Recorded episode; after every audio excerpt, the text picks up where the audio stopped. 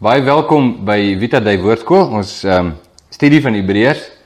So 'n kosbare boek. Uh ons is nou feitelik of amper klaar. Ons is nou ons het nog uh een hoofstuk en sê nou maar 5 versies oor.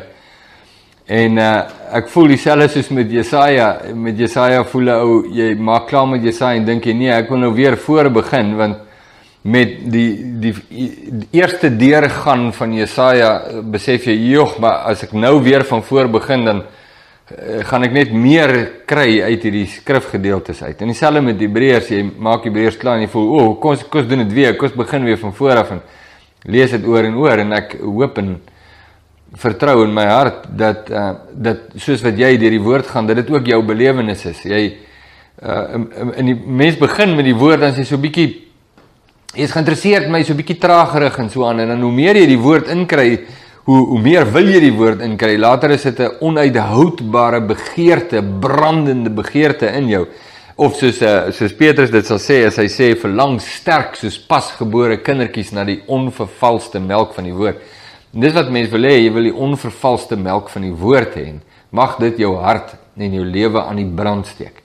Nou kom ons gaan aan met Hebreërs hoofstuk 12 hy het, uh, hy het met hulle gepraat oor die tugtiging van die Here uh oor die vervolging wat hulle belewe en dat God eintlik daarin is en dat hulle hom moet soek daarin.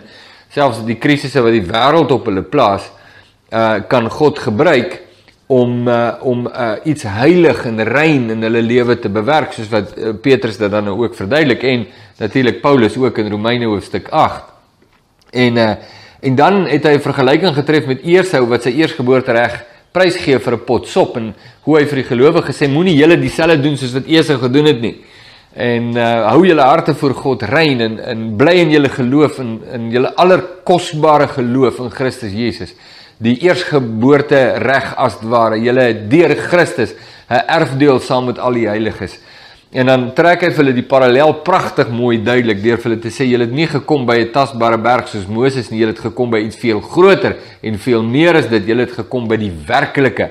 Alles waarvan uh waarvan God se handelinge op aarde spreek was bloot 'n skaduwee van die werklike. En hy sê as hulle wat God weerstaan het wat wat uh, op die aarde gepraat het, nê, nee, praat van Moses en Sinai en die berg en alles, hoeveel te meer sal die mens vergelding ontvang as hy hom weerstaan wat vanuit die hemel praat.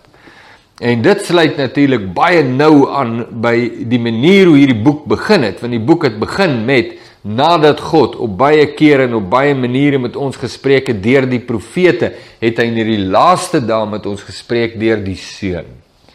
So jy jy kan sien hoe hoe nou vleg alles in mekaar.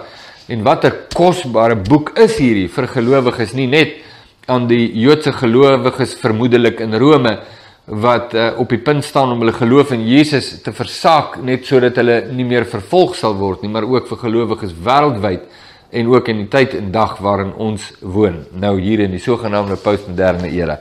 So kom ons gaan kyk na uh, vanaf vers 25 dit is die laaste 5 versies van hoofstuk 12 en want nou op grond van dit verdiep hy sy waarskuwing. En en dis 'n baie belangrike deel van die boodskap van Hebreërs. So ons het ek wil jou net weer herinner dat dat jy dit vars in jou geheue het.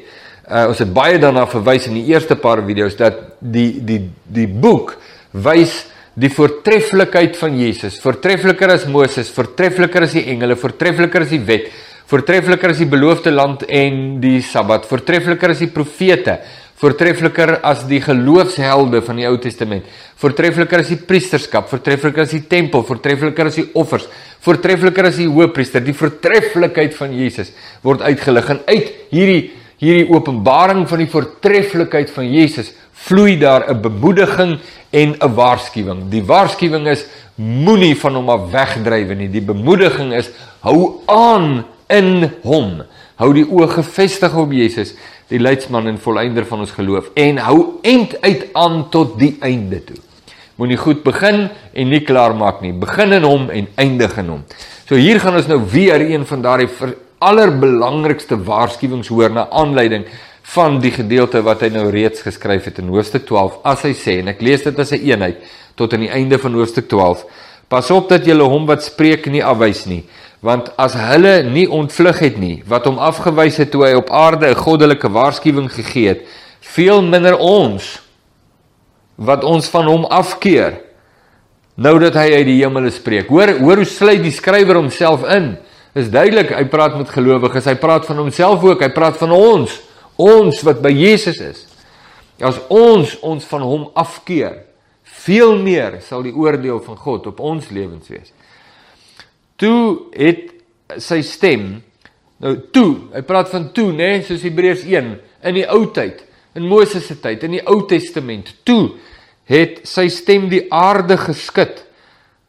Ons dink nou aan uh, Eksodus 19 en 20 en in hoeveel ander plekke ook waar die stem van God die berg laat bewe, die ontsag van God. Toe het hy die aarde geskud. Maar nou het hy beloof en gesê nog eenmal laat ek nie alleen die aarde nie, maar ook die hemel bewe. En hierdie woord nog eenmal wys duidelik op die verandering van die wankelbare dinge as geskape dinge sodat die onwankelbare kan bly dat God skud die ganse skepping. Daarom, omdat ons 'n onwankelbare koninkryk ontvang het. Al hierdie goed wat ons kan sien, is wankelbaar. Maar ons het 'n onwankelbare koninkryk in Christus Jesus verkry. Laat ons dankbaar wees en so God welbehaaglik dien met eerbied en vrees. Want ons God is 'n verterende verterende vuur. Die een aspek wat baie gelowiges modern net glad nie verstaan of ken nie, is die vrees van God, die vrees van die Here. Die ontsag vir God is net verbaie, net glad nie teenwoordig nie. Dit weerspieël in die liedjies wat gesing word, dit weerspieël in die manier hoe ons van God praat, dit baie duidelik dat ons het ergens iets ontsettend verkeerd gekry. En en die manier hoe hierdie skrywer van God praat en hy sê ook vir hierdie Joodse gelowiges, wil julle God welbehaaglik dien met eerbied en vrees. Want dit wa waarskynlik was dit een van die aanklagte teen hulle van die Judaïste. En dit is dat hulle God nie eerbiedig en vrees nie omdat hulle die wet nie nakom nie, nie nie die besnydenis voorstaan of aanmoedig nie uh en, en nie die Sabbat onderhou soos wat die Judaïste doen nie en sê maar hulle dien nie God met eerbied en vrees nie. Die skrywer van Hebreërs sê, luister nou baie mooi. As jy God wil welbehaaglik dien met eerbied en vrees, buig jou knie voor die seun. Dis die manier. Daar's nie 'n ander manier om God welbehaaglik te dien met eerbied en vrees as om jou lewe vir die seun te gee nie. En dan sê hy ons God is 'n verterende vuur. 'n baie belangrike deel van ons geloof in Christus Jesus. Ek dink mense mense uh se smagting na intimiteit met God en die hele die hele boodskap van verhouding um het hulle geplaas op 'n uh, of in 'n teologie wat heeltemal uh met God verskil. Hulle hulle hulle vertolk pelly pelly met intimiteit.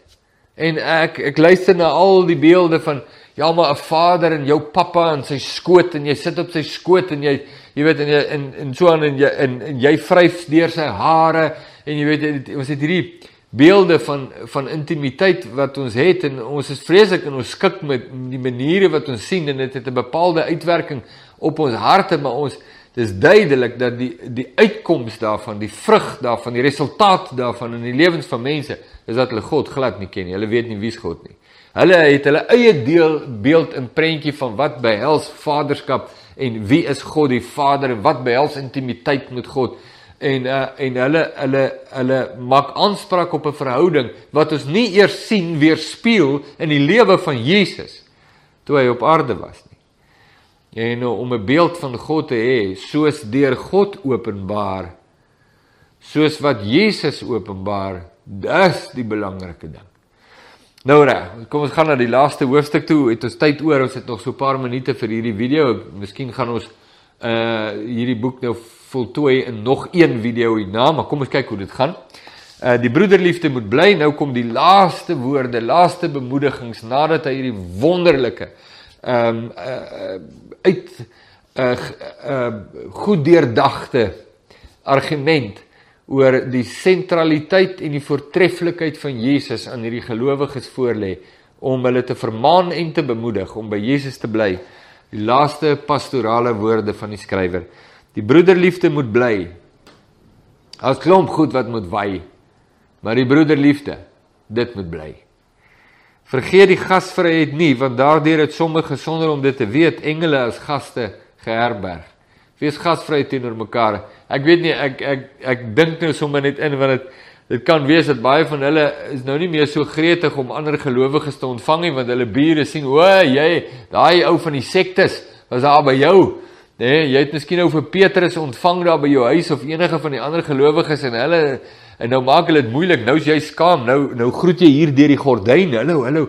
Uh, o, ekskuus jong. Ag, wil jy nie agterom kom nie? En en jy jy tree op op 'n manier wat wat wat gasvryheid begin prys gee want jy's bang vir die gevolge wat dit mag hê op jou lewe. Nee. so Dink aan die gevangenes asof jy 'n medegevangenes is. Duidelik dat van hulle is al in die gevangenis gewerk. Uh, tot op hierdie die skrywer van hierdie boek is niemand van hulle nog vermoor vir hulle geloof nie. Maar hulle is baie goed op pad soontoe. Nou ons weet wat het gebeur na die skrywer van hierdie boek, soos wat die die jare nou aangegaan het en hoe baie van hulle wel vermoor is op verskriklike wrede makabre maniere, maar uh, op hierdie stadium nog nie nog nie vermoor nie, maar wel in die gevangenis gewerk. En Petrus eh, of die skrywer van hierdie boek sê eerder vir hulle dink aan die wat in die gevangenis is asof julle daar is. Moenie julle afsny nie. Want want hierdie mense uh word nou deur die deur die gemeenskap eh, beheen as 'n skandvlek en nou gaan kuier jy vir die skandvlek. Jy identifiseer jou, hoor, jy wil nie dit doen nie. Hy sê laat dit ver wees van jou. Weet jy nie dat hierdie mense Jesus op dieselfde manier hanteer nie? Hy's 'n steen des aanstoots vir hulle. Maar skaar julle by die steen des aanstoots. Skaar julle by die skandvlek. Skaar julle by hom want dit gaan oor die seun. Hierdie mense is in die tronk juis omdat hulle by die seun is. Moet jou nie vir hulle skaam nie. Ryk uit na hulle toe. Ontferm julle oor hulle. Dink aan die gevangenes asof julle medegevangenes is en aan die wat mishandel word as mense wat self ook 'n liggaam het. Sit jou in hulle skoene. Hê hê medelee met hulle, ryk uit na hulle toe. Laat die huwelik in alle opsigte eerbaar wees en die bed onbesmet, want God sal oreerders en egbreekers oordeel. Einde van storie. As nie ja maar en dit en daai nie, dis dit is wie God is. Die woord is baie duidelik, hoef niks verder te verduidelik nie, is baie baie duidelik. Skaar jou by wat God sê. Julle gedrag moet vry van geldgierigheid wees. Wees tevrede met wat jy het. Want hy het gesê ek sal julle nooit begewe en julle nooit verlaat nie. Ek het hierdie week weer gepraat met mense wat in 'n geweldige finansiële verknorsing gekom het oor hulle eie geldgierigheid. En uh en hierdie hierdie woord praat baie baie direk op 'n mens. Ons lees dit weer. Laat julle gedrag julle gedrag moet vry wees van geldgierigheid. Wees tevrede met wat julle het. Want hy het gesê ek sal jou nooit begewe en jou nooit verlaat nie. Dat hy is by jou en dis jou skat. Die feit dat hy by jou is. Daarom kan ons met alle vrymoedigheid sê die Here is vir my 'n helper. En ek sal nie vrees nie. Wat sal 'n mens aan my doen? Wel, hulle kan baie doen. Hulle kan baie doen, maar al doen hulle die ergste, wat kan hulle nog doen daarna? Al vermoor hulle jou. Hulle kan jou nie beroof van die lewe nie. Dit doen jy self. As jy jou rug op Jesus draai, beroof jy jouself van die lewe. Wat kan hierdie mense die lewe vir jou moeilik maak? Hulle kan baie moeilik maak. Hulle kan jouself vermoor. Maar dis al wat hulle kan doen. Hulle kan jou nie van die lewe beroof nie. En wat hulle ook al aan jou doen, is net tydelik. Dis net tydelik. Dis net tydelik. Daarom kan ons met alle vrymoedigheid sê die Here is vir my helper. Vers 7. Gedenk julle voorgangers wat die woord van God aan julle verkondig het, aanskou die uiteinde van hulle lewenswandel en volg hulle geloof na. Nou, ten tye van die skrywe van hierdie boek was was meeste van die apostels reeds oorlede of uh meer wel meeste van hulle het omgekom uh, op 'n gewelddadige manier, hulle is hulle is vermoor vir hulle geloof.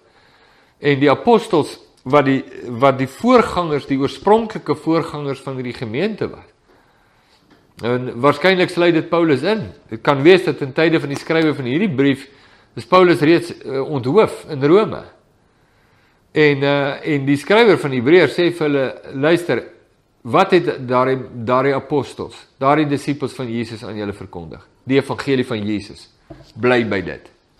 Bly by dit. Aanskou die uiteinde van hulle lewenswandel. Kyk na hulle lewe end uit selfs al was hulle onthoof in Rome. Kyk die oorwinning wat daar by hulle was want hulle het end uit die geloof behou en die wedloop voltooi die heerlikheid van God wat op hulle lewe is en dat hulle nou die ewige lewe deelagtig is om nooit weer die dood of die sonde of enige gebrokenheid van enige aard te beleef of te ervaar nie. Jesus Christus is gister en vandag dieselfde en tot in ewigheid. Hoe bring hy hulle terug na hulle kosbare geloof in die geliefde seun van God? Jesus is gister, vandag tot in ewigheid dieselfde. Moenie rond geslinger word deur allerhande en vreemde leringe nie. Hoor jy dit? Bewaar jou hart. Ek wonder wat die skrywer van Hebreërs sal sê as hy nou vandag gelewe. As jy nou dink aan die wilde en vreemde leringe wat daai tyd was, hoe het dit nie geeskaleer oor die jare nie en die die absolute uh, verval waarin die mense in die kerk hom tans bevind. Want dit is goed dat die hart die hart versterk word deur genade, nie deur voedsel nie, waarvan die wat daarin gewandel het geen voordeel gehad het nie. Ek ek vermoed die skrywer verwys nou na die goed wat die Judaïste verkondig. Oor wat mag jy eet en wat mag jy nie eet nie en en hoe hulle moet hou by die wette van Moses en die seremonieele en en en ander wette. Hoeveel was daar? 633 hoeveel wette was daar van Moses? En dat die skrywer sê moenie julle laat rondslinger deur allerhande en vreemde leringe nie. Uh, want die volmaaktheid in Christus Jesus gekom bly by hom enige iets wat jy nou van dit wil wegtrek al gebruik hulle Moses in die Ou Testament is 'n wilde uh, vreemde lering wat jou die lewe gaan kos ons het 'n altaar waarvan die uh, wat die tabernakel bedien geen reg het om te eet nie. Want die diere waarvan die bloed vir die sonde deur die hoofpriester in die heiligdom ingedra word, hulle liggame word buite die laar verbrand. Daarom het Jesus ook om die volk deur sy eie bloed te heilig buitekant die poort gelei. Laat ons dan uitgaan na hom toe buitekant die laar en sy smaad dra. Jo. Kom ons volstaan op by hierdie versie net vir vir 'n oomblik en dan voltooi ons die boek in 'n volgende video en ons sê hoor wat sê die skrywer laat ons dan uitgaan na hom toe buite kan die laar. En dit was die hele krisis van hierdie gelowiges. Hulle is in die laar hulle is by hulle mense en hulle is en en uh, en en Jesus is die skandvlek daar buite. En en wanneer hierdie mense hulle vereenselwig met Jesus dan plaas die laar geweldige druk op hulle. En sê maar hulle los hom, hy's uitgeworpe, hy's 'n hy's 'n weggooi. Hy is deur God verlate, hy's deur God geoordeel. Hy is 'n 'n ketter, hy's 'n misleier. Hy's nie die Messias nie en hulle maak hom af en en en hierdie mense oorweeg dit sterk om in die laar te bly sit. Die skrywer van Hebreërs bemoedig hulle baie sterk om uit te gaan uit die laar. Laat ons dan uitgaan na hom toe buitekant die laar en sy smaad dra. Wat is die smaad? Is die verwerping van sy eie mense. Hy het na sy eiendom gekom, maar sy eie mense het hom nie aangeneem nie. Gaan dra die smaad van Christus saam met hom. Die verwerping van die wêreld. Hou op om voetjie voetjie met die wêreld te speel. Hou op om met die wêreld se goeie boekies te probeer kom. Hou op om die wêreld se sagte kante te kry. Hou op want dit vat jou weg van Jesus. Die enigste manier hoe die wêreld aan jou die sagte kant gaan gee, is as jy Jesus verwerp. As jy van hom af weggaan. Moenie dit doen nie. Bly by Jesus. Bly getrou. Dra die smaad. Daar's vir jou 'n ewige erfenis, 'n onwankelbare koninkryk in Christus Jesus. Nie die tasbare berg nie, maar die hemelse Jerusalem. Bly daarbey tot die einde toe.